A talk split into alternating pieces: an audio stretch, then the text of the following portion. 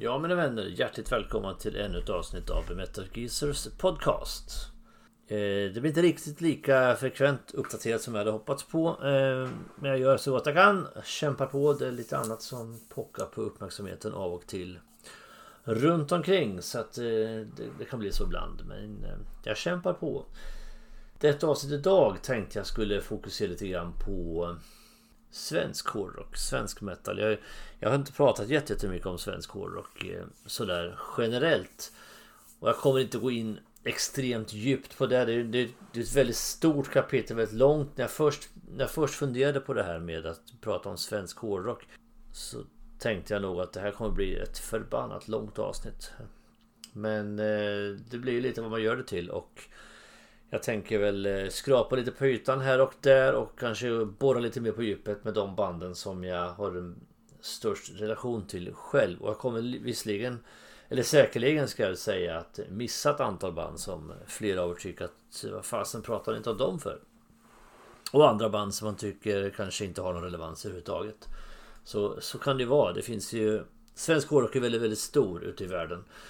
Och det finns enormt mycket artister och jag har själv inte full koll på alla.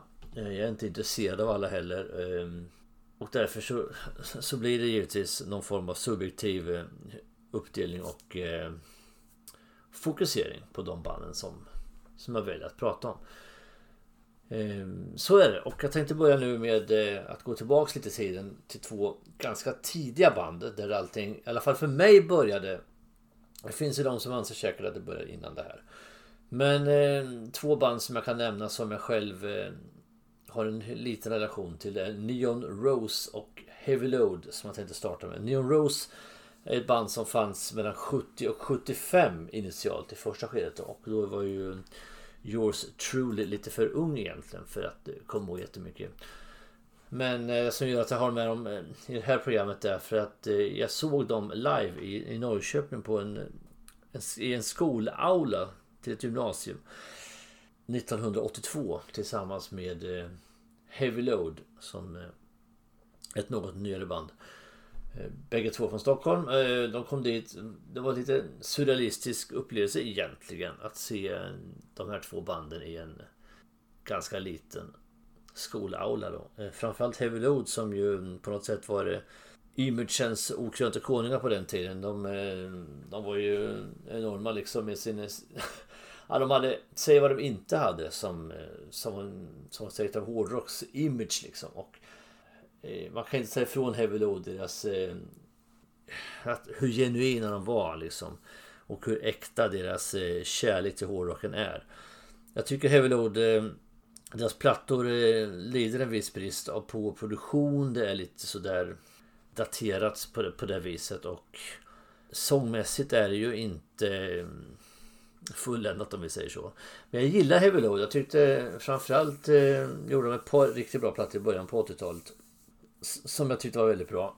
De gjorde en, en EP då, eh, Metal Conquest 1981 och eh, efterföljande plattan Death or Glory 1982 är de som jag har mest relation till som jag tyckte är de bästa. Sen eh, släppte de inte släppt mycket skivor.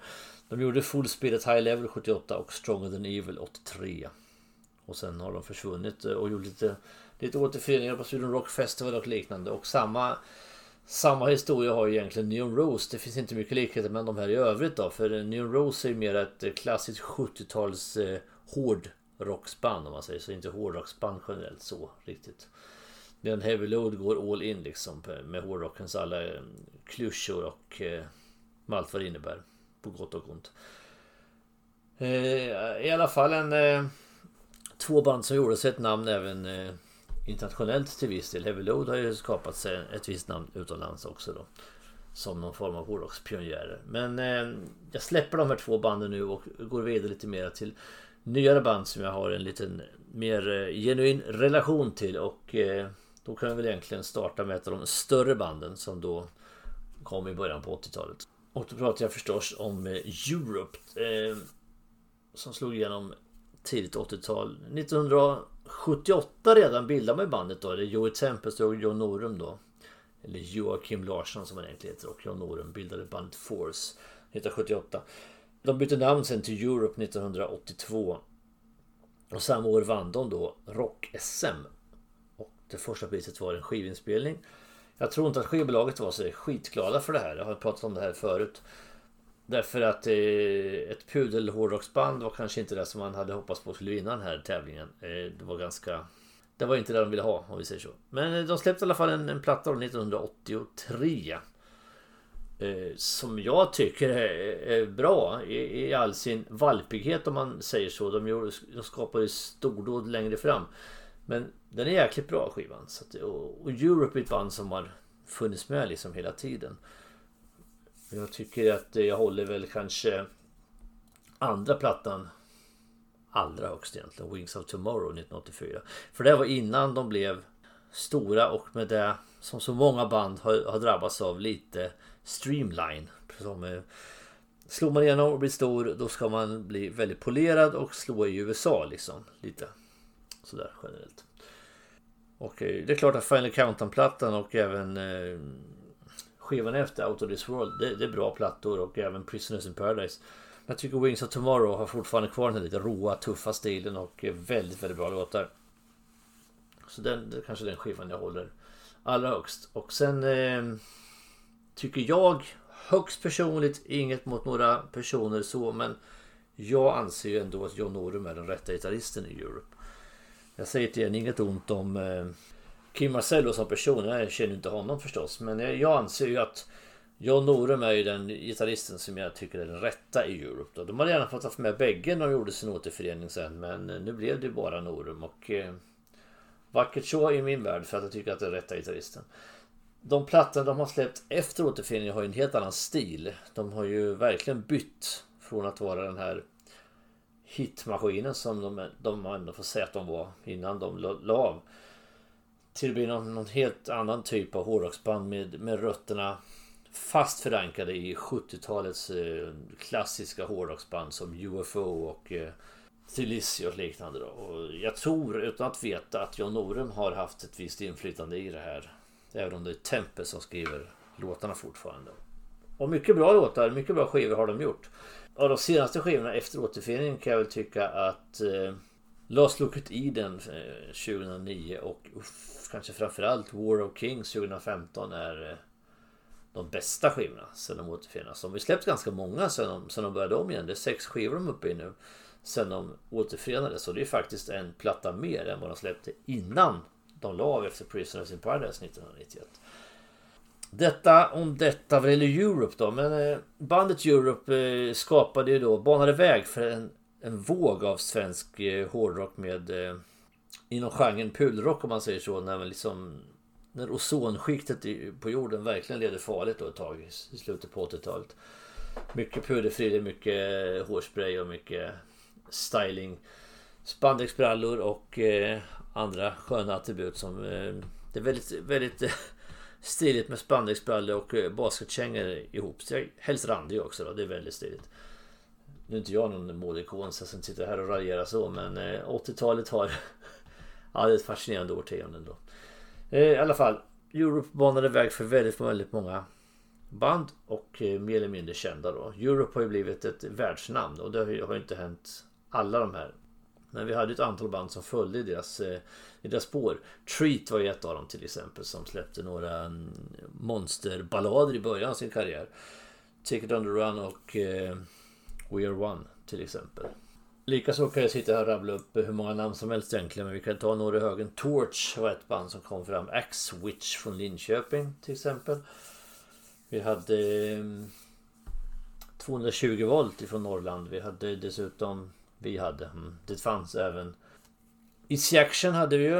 Eh, där Kim Marcello faktiskt var med och även eh, inte helt okände Tommy Nilsson sjöng också där. Så det fanns många band som kom fram på, på 80-talet i, i kölvattnet efter Europe då. I brist på bättre ord. Easy Action just har ju haft eh, fler kända förutom Kim Marcel och Tommy Nilsson så har ju Fredrik från Gerbe varit med. Inte helt okänd ifrån Noise. Och eh, P.O. Thyrén likadant. Basisten. Likadant Sinesan sjöng ett tag i Action. Han bildade sedan, var med i Shotgun Messiah och Sandland. Så att det, det blir mycket sådana här avknoppningar då. på de här banden från 80-talet. Men för att återknyta då till eh, där Europe kom ifrån, nämligen Upplands Väsby i Stockholm. Då.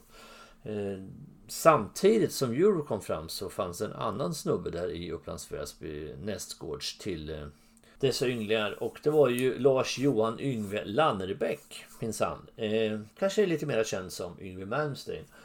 Sveriges eh, enda riktiga rockstjärna har han fått epitetet och eh, ja, det där kan man ju tvista om Tills skorna går hem om man vill.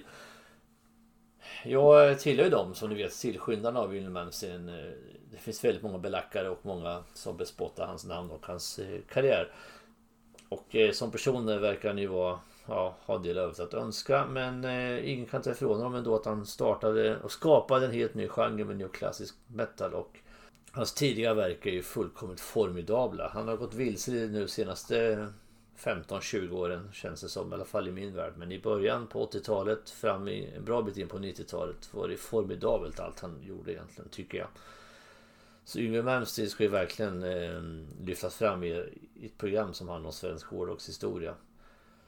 Det tycker jag. Och eh, hans plattor tillsammans med bröderna Johansson framförallt de tidiga då är ju helt, helt sanslöst bra. Jag tycker lyssna på de, eh, de fyra första skivorna egentligen så, eh, så eh, tror jag nog att de blir ganska övertygade faktiskt. Han drog över tidigt till USA för att skapa sin karriär och spelade i band som Steeler och Alcatraz innan han skapade sin egen, sitt eget namn, sin egen Rising Force. Svensk eh, hårdrock eh, befann sig lite i, eller hårdrocken generellt befann sig lite i någon form av trauma här under 90-talet. När eh, grungen kom in och slog sönder det mesta i, i sin väg, tycker jag, av vettig musik. Eh, det var en ökenvandring ett antal år innan eh, man kom ut ur Dödsskuggans dal med lite nyare äkta bra musik igen. Jag var, jag var aldrig särskilt intresserad av den här grungens eh, deprimerande attityd. Den som vi vill inte vara rockstjärnor men okej, okay, då kan vi sälja miljoner skivor så får väl det vara må vara hänt då. Och eh, det ska vara så jobbigt som möjligt. Man ska vara så jäkla tvär som möjligt och det ska vara jäkligt... Eh, jag gillar inte liksom musikstilen som sådan då men det är högst personligt absolut. Så att, eh, jag tycker inte att grungen har tillfört något till, till den hårda rocken på något vis egentligen. Snarare tvärtom. Det var därför det var så fantastiskt oerhört befriande när Hammerfall banade en ny väg för klassisk hårdrock. För det måste man ändå ge dem cred för att de, de stod verkligen på barrikaderna och skapade återskapade intresse för den klassiska hårdrocken. Den som bottnar i 80-talets eh, tidiga band. Som, som har rötterna liksom hos Judas Priest och Iron Maiden och de här banden. Och det är ju, det är vad jag tycker. Jag tycker det här är fantastiskt bra. Eh, de räddade till stor del hårdrocken när de kom tillbaks och skapade något, eh, en ny våg som, som fortfarande finns kvar. Så eh, all heder till Hammerfall på alla sätt och vis. Sen tycker jag personligen att det är ett intressant band på det sättet. De, de gör egentligen allting precis rätt. De har all, alla ingredienser på rätt ställe. De Snygga låtar, bra arrangemang, väldigt bra refränger, spelar bra, sjunger bra. Men på något vis blir det lite grann hårdrockens dansband eller jag ska uttrycka det liksom. Att det, det, blir väldigt likartat väldigt mycket. Om man lyssnar väldigt länge på dem. Eller lyssnar mycket på dem. Lite grann Volbeats tycker jag, danska Volbeats. Tycker jag har lite grann samma sak. Att har du hört det, två låtar så har du i stort sett hört alla. Lite grann så. Det, det ligger lite i fatet. Men icke desto mindre kan man inte ifrån dem eh, där de har gjort för hårdrocken. Och jag håller dem ändå högt på det viset. Även om jag själv inte egentligen lyssnar särskilt mycket på dem numera. Eh, så tycker jag ändå att de har sin plats i hårdrockens i svenska hårdrockshistorien inte minst. Och det är ett band som har slagit worldwide också då. Och i, likadant här, precis som det kom fram ett antal band i kölvattnet ifrån Europe så kom det, har det kommit fram ett ganska många, eller väldigt många band efter att Hammerfall banade väg för den nya vågen då. Och eh, on the top of my head här kan man ju säga några exempel. Lite snabbt så har vi ju eh, Nocturnal Rights till exempel som jag håller väldigt högt. Det är ett väldigt bra band med melodiöst bra rock. Mycket bra. Eller hårdrock. Mycket bra. Vi har ju fler sådana band. Som Narnia eller eh, Persuader, Falconer, Accent Star, Crystal Eyes, Dionysus, Lost Horizon. Det finns så många som helst. Och nu känner jag också att nu kommer jag liksom in lite grann på power metal också i alltihop det här. Och det, det, det gick ju över mycket där. Hammerfall är ju inte ett rent power metal band men mycket av deras eh, efterföljare ramlade liksom in i power metal-genren. Jag har ju haft ett, ett poddavsnitt om power metal så jag ska inte fördjupa mig så väldigt mycket mer i det. Men svenska band, jag nämnde ett antal och där, du kan även lägga till eh, Bloodbound till exempel som jag håller väldigt högt. Så det finns ett antal. Dream Evil. Ja, jag kan fortsätta rabbla här. Det finns väldigt många bra svenska power metal band också. Och de är, nu pratar vi skarven 90-talet fram till 2000 här. Då det kom väldigt mycket bra svenska power metal band. Och den här vågen Hammerfall startade upp. Det gjorde att även en del gamla band så att säga kom tillbaks. Europe kom tillbaks några år senare och även band som Trees dök upp igen. Och sen eh, på senare år, nu vet jag inte om det har med det här att göra så jättemycket, men även både Heavy Load och New Rose, de banden startade alltihop med, har ju gjort comeback på Sweden Rock bland annat. Så det finns alltid sug för nostalgi också. Så, är det ju. Ja, men var har ni Sabaton då, tänker någon? De måste vi prata om. Ja, jag väljer att hoppa över Sabaton för det är ett band som jag har ytterst svårt för. Jag, eh, fixar inte det bandet och eh, jag säger inte mer än så. Punkt slut. Vi går vidare eh, med vad som finns egentligen lite längre fram. Vad som händer senare så att säga i historien. Och nu kommer vi in på lite tyngre tongångar. Och jag tänkte starta lite med eh, dödsmetall eller Gothenburg Death Metal då, som en genre som startades i Göteborg. Egentligen tidigt 90-tal men det kom väl och slog igenom stort eh, några år senare då. Och det var ju framförallt tre stora band inom den här genren då. Jag är ingen jätteexpert på, på allt det här, alla de olika genrerna och de olika stilarna och historien bakom tänker jag inte gå in på jättelångt för då kommer vi hålla på med den här podden i timtal så tänker jag inte göra. Utan eh, jag väljer att hålla mig hyfsat kort då. och de, de tre banden som som så att säga är de stora fanbärarna och grundarna av The Gothenburg Death Metal Sound skapade sin egen genre. Precis som Yngve startade skapade sin egen genre med New Classic Metal. Så är det ju At the Gates, Dark Tranquility och framförallt Titanerna In Flames. Eh, At the Gates var ju kanske först då. Som släppte den första plattan inom den, den genren. Den hette The Red in the Sky is Ours och kom ut 1992. Det kanske räknas som den första plattan i den här genren då. Eh, Dark Tranquility har jag sett live eh, någon gång och tycker också att de är väldigt bra. Kanske mer lika mer likt den musiken som jag tycker. Jag tycker de är bättre kanske än At the Gates. Också personligt. Igen. Jag vill inte racka ner på någon på det viset då. Men eh, om vi tar In Flames då så kom de med sin platta Lunar Strain 1994. Eh, och kom väl egentligen... De de riktiga puritanerna som har följt In Flames hela tiden tycker att de första plattorna kanske fortfarande är de bästa. Lite grann som Metallicas eh, hardcore-fans har de tre första plattorna med Cliff Burton närmast hjärtat. Då. Jag själv upptäckte In Flames först egentligen 2000 ska jag ärligt säga med Claymans. Och sen, här följt, och sen efterföljande Road to Remain 2002 var, var då verkligen polletten trillade ner för mig då. Och jag, det som jag gillar kanske med Flames, eh, lite grann på gott och ont, är att de utvecklas hela tiden. De låter ju inte alls som de gjorde i början. Men ändå har de ju kvar sin, sitt DNA så att säga. Det, det där är till exempel, för att ta Metallica igen, de har ju fullständigt tappat bort det bitvis under sin karriär. Ja, jag är inte snäll mot Inflame, eller mot eh, Metallica, jag vet. Men så är det. Eh, Inflames tycker jag har gått från klarhet till klarhet mycket. De har tappat bort sig någon gång sådär men eh, har ju verkligen studsat tillbaks igen med de senaste plattorna som, eh, som Battles och I the Mask är ju, är ju formidabla album då. Skapa sin egen genre, hålla, hålla så hög nivå som de ändå har gjort nu i sen 94 för om vi pratar 2020 nu. Är ju otroligt imponerande. Ett antal person, personbyten. Absolut, det är ganska många. Men eh, stommen är intakt och jag tycker att det är, det är väldigt bra. Inflames är ju untouchable på, på något vis. Live har jag avnjutit In Flames eh, tre gånger och det har alltid varit jäkligt bra och jäkligt sevärt. Ehm, albummässigt håller jag ju som jag sa Be Road to Remain väldigt högt tillsammans med Com Clarity.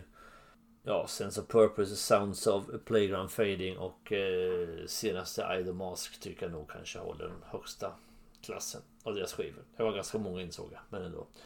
Ja, som ni vet så består ju väldigt stor del av hårdrocksvärlden av korsbefruktningar och eh, konstellationer som går i arm i arm med varandra och så vidare. Och eh, jag kan ju säga Jesper Strömblad till exempel då som, som var med och grundade In Flames har jag haft lite jobbet av och till. Eh, hans senaste skapelse som jag tycker, som sitter Sire tycker jag är jäkligt bra. Jag har sett dem live och det är ett tips för det som lyssnar på lite nyare metal. Eh, om vi går vidare med lite andra lite sådär uh, inom det, det, lite tyngre metal segmentet så eh, har vi ju Pain som jag tycker är väldigt bra.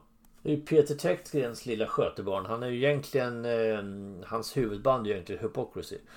Som har släppt många plattor och hållit på sedan 92. Eller i alla fall släppt skivor sedan 92. Pain kom med sin första 97. Jag tror jag tror det var lite mer att han ville eh, på något vis eh, bredda, bredda sig lite. Han hade väl eh, ett antal låtar som inte kändes att det passade in liksom i, i Hypocrisy som ju ändå är ett, ett dödsmetallband om en melodisk sådan. Så Pain är lite mera... Det är ganska tungt, det är ganska rått men det är ändå hitinspirerat på något sätt. Han skrev ju väldigt mycket, eller spelade väldigt mycket instrument själv på de här. Eller spelade väldigt mycket. Han har, han har väl egentligen gjort allt på de skivorna. På studior gör han ju alla instrument och sjunger allt själv. Sen har han ju förstås folk med sig då när de uppträder. Så Pain tycker jag är, är jäkligt bra också. Och eh, jag tänker inte sitta här och rabbla band som jag sa hur länge som helst. Utan kommer att avsluta nu med ett par stycken på slutet. Och jag har hoppat över hur mycket band som helst. Och jag har inte gått in på djupet på så mycket som jag kanske hade trott innan och så vidare. Men eh, med det sagt så ska vi ta och gå vidare till ett band som heter Ghost. Oj, okänt. Mm, kanske inte. Eh, de har ju alltså gått ifrån eh, på ganska kort tid egentligen till att bli en, eh, en av eh, hårdrocksvärldens absolut stora giganter och har vunnit priser som världens bästa metalband och så vidare framför snuvade Metallica på den titel bland annat. Bara det är lite roligt. Har ju inte hållit på särskilt länge egentligen. De bildades 2008 då. Det är ju, visst åren går så det är 12 år men det är ju inte sådär um, eh, otroligt länge och uh, kom väl inte fram egentligen förrän 2010 med sin första platta då. Och, eh, de lyckades ju hålla sitt, eh, den här identiteten hemliga eh, ganska länge ändå. Eh, det är inte lika lätt nu för tiden som det var när, när Kiss lyckades under ganska många år. Det är lite svårare nu för tiden med alla moderna plattformar på, på internet som finns och så.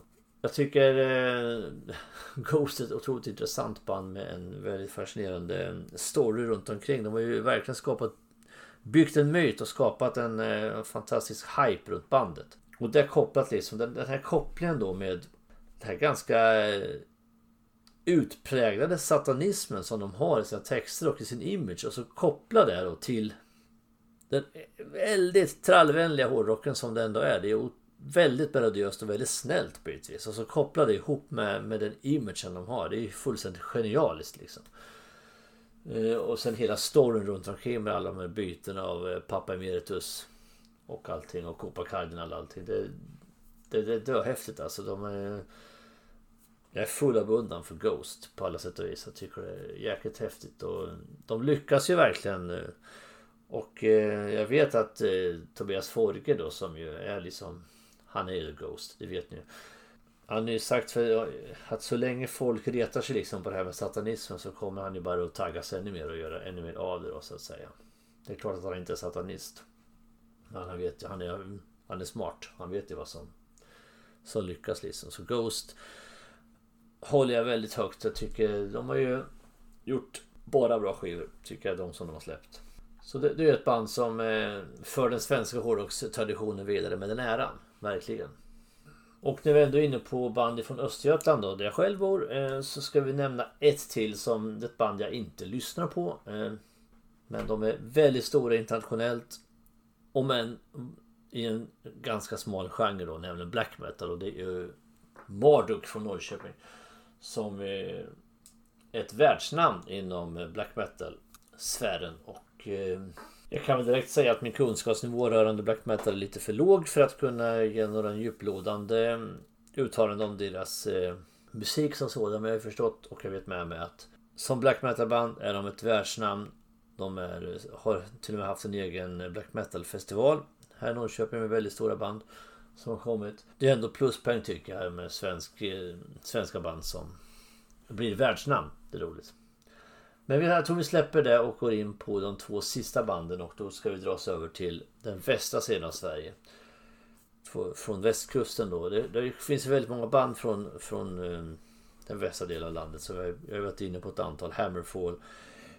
Hela Göteborgs eh, trojkan där med Dark Tranquility, At the Gates och In Flames. Och det finns fler givetvis. Eh, om jag skulle få det att rabbla. Men eh, två till och eh, det ena jag tänker nämna är Amarant som på något vis är hårdrockens eh, svar på E-Type eller kanske E-Types förlängda arm inom, in i hårdrocken då. På något sätt för det är lite liknande arrangemang liksom. Och, eh, men det är bra. Eh, det är väldigt svårt att värja sig mot eh, musiken för det är, det är jäkligt eh, trallvänligt och, och bra liksom. Och den här eh, kombinationen med eh, growl och kvinnlig sång då, Elis Ryd i det här fallet, det är ju alltid svårt att värja sig mot. Det är många band som har den där varianten som, och det är väldigt ett väldigt gångbart koncept. Och eh, framförallt tyckte jag Lambreds första plattor, de två, tre första skivorna är de bästa. Men eh, de levererar fortfarande och de släppte ju nu ganska nyligen en ny singel då där eh, en viss Angela Gossov Eh, gästspelar på, just eh, growlar på som du är. Och eh, med det sagt kommer jag komma in på det sista bandet. Eh, för dagen och det är eftersom jag nämner Endra Gossov förstår ni kanske att jag pratar om Arch Enemy och eh, det är så att jag kan ärligt säga att nu i under den här våren eh, och sommaren har jag snöat in ganska rejält på dem och lyssnat väldigt mycket på, på just Arch Enemy och eh, slås mer och mer av hur förbannat bra det här bandet faktiskt är och eh, otroligt kompetent musik de gör. Eh, jag har lyssnat på dem sedan eh, Doomsday Machine kom ut 2005. Eh, så att det är några år sedan några jag har följt dem då och det kan jag ärligt säga att det visste jag inte att det var en tjej som growlade när jag började lyssna på den. Det, går ju inte att förstå. Inte ens när man ser den nästan. Det är helt galet. Men för att ta lite grann från början då. Så grundades ju Arch Enemy redan 1996 då av Michael Amott då som Bandet är från Halmstad kan jag säga från början då. Och i min värld kanske, ja Per Gessle är ju från Halmstad men eh, Fasen om inte Michael Amott är Halmstads store kung vad gäller eh, att skapa musik. Tycker jag. Han har varit tidigare med i ett band som heter Carcass som han lämnade då och skapade Arch Enemy. Och det gjorde han tillsammans då med eh, sin yngre bror Christopher Amott och eh, sångaren Johan Liva. Dessutom var trummisen Daniel Erlandsson med och det, han är fortfarande kvar i bandet och det är väl den och tillsammans med Michael Amott. Eh, han och Michael Amott är de två originalmedlemmarna som fortfarande är kvar. På något sätt, eh, de första skivorna med Mort Enemy tycker jag inte är eh, jag lyssnade inte på dem. Jag tycker inte om... Jag tyckte inte musiken var... De hade inte hittat lite rätt ännu där. Och även Johan Liva på, på Growl. Jag vet inte om man ska säga sång eller Growl eller talat var det inte sådär klockrent tycker jag. Utan det var egentligen först när de, eh, när de bestämde för att byta sångerska och ville få in eh, någon annan då som, som bitarna föll mer på plats. Och man plockade in då en Andra Gossov, en tysk sångerska då, som skickade in en demo för att få komma med i bandet. Och eh, passade in då i det som Michael Amott sa att han ville ha en mer dynamisk frontkvinna då eh, till bandet. Och han inte tyckte att eh, liveframträdaren då från Johan Liva eh, levde upp till det som han ville få fram av bandet. Så eh, Underdog också kom in och de släpper plattan Wage of Sin som eh, inte minst har låten Ravenous på som är ju en mäktig låt som än idag finns med i deras live-repertoar. Eh, de fortsatte sen med eh, Anthems of Rebellion. Lite tyngre, lite men fortfarande väldigt melodiöst. Det är det som jag känner med stora styrka. Den här, det är ett hårt band. I min värld spelar de ganska hård metal. Som förstärks av den här eh, growlen då. Men sen är ändå otroligt melodiöst och fantastiska gitarrslingor. Det är jäkligt bra. Och sen då efter det här så kom ju plattan som när jag upptäckte den, Doomsday Machine. Där man har mycket låtar som fortfarande finns kvar i deras live-repertoar. My Apocalypse till exempel och eh, Nemesis. Sedan släpper man eh, plattan Rise of the Tyrant då 2007 och den är lite mera, precis som Angela Gossom som nämnde då när skivan var ny, att den här albumet har lite mera eh, lite, lite mera rå touch och lite mera eh, lite mer rakt på, pang på rödbetan mera så, så är det. Men melodi, melodierna finns där och det är, är fullständigt smittande liksom. Alltså du märker kommer jag gå igenom Arch Enemies eh, karriär lite mer djupt än vi de andra banden. Och det, det beror på att just nu är jag väldigt inne på, på det här bandet och jag tycker att de är otroligt bra. Och jag, jag vill jag vill inte göra ett helt avsnitt om dem för det, det skulle bli lite väl nischat kanske. Men jag vill ändå prata mycket om dem då. Det som är lite roligt med Arch Enemy också som jag tycker Förutom att Att det är ett otroligt bra band med är Michael Amorts känsla för melodier är ju fullständigt genial. Han är otroligt bra. Förutom att de är jäkligt duktiga musiker. Eh, så tycker jag att det roliga med dem också, att jag tycker att de blir bättre och bättre. Skivorna blir bättre och bättre ju längre karriären håller på. Så att jag hoppas verkligen att de, de håller kvar vid den här stigande kurvan. För, det, för nästa platta nu i den här som jag pratar om nu. Det blir ju då Chaos Legion som kommer 2011. Och det är ju sista plattan med Andra Gossov på, på sång är också den bästa med henne. Jag tycker den är... Det finns fantastiskt bra låtar på den skivan. Otroligt bra låtar rakt igenom. Eller i stort sett rakt igenom ska jag säga. Eh, Yesterday's Dead and Gone, Bloodstained Cross, Under Black Flags We March, No Gods No Marses. Det har ju några stycken. Som de fortfarande lirar live också då.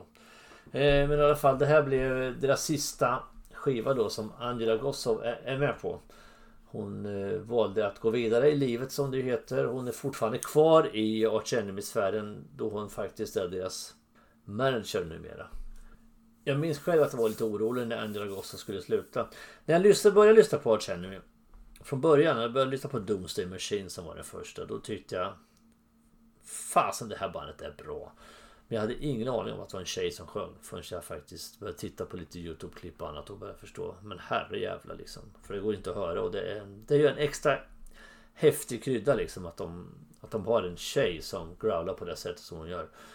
Så jag tyckte då när hon skulle sluta att eh, vart tar det här vägen nu då? Kan det, här, det här var inte bra. Att hon slutar. Vad kommer att hända nu med Art Enemy som band?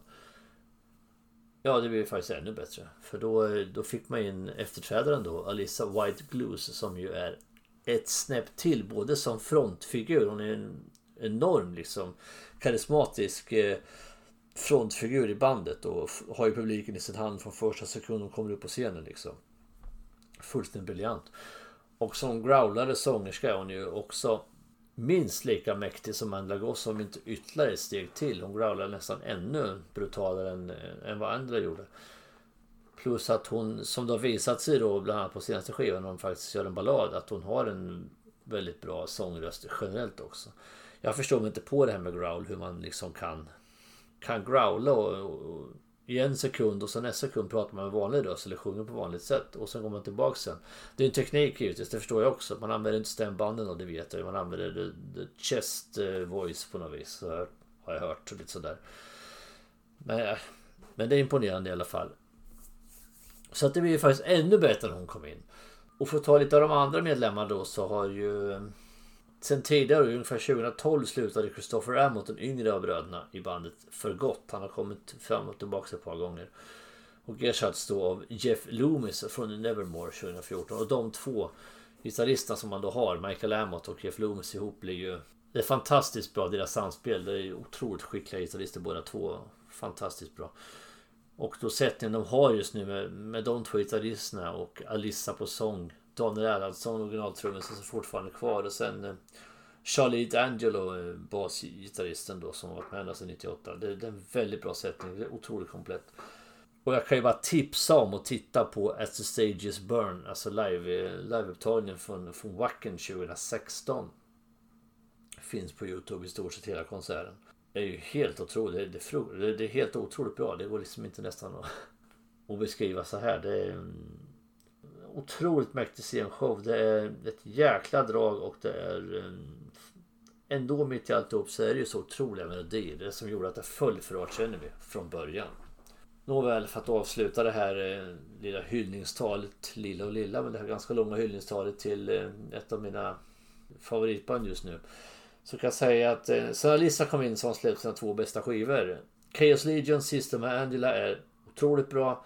Sen kom War Eternal, första med Alissa och är faktiskt ännu bättre. Den, det, nu pratar vi skivor som är bra rakt igenom. Och det, senaste skiva som kom 2017, jag hoppas inte det sista.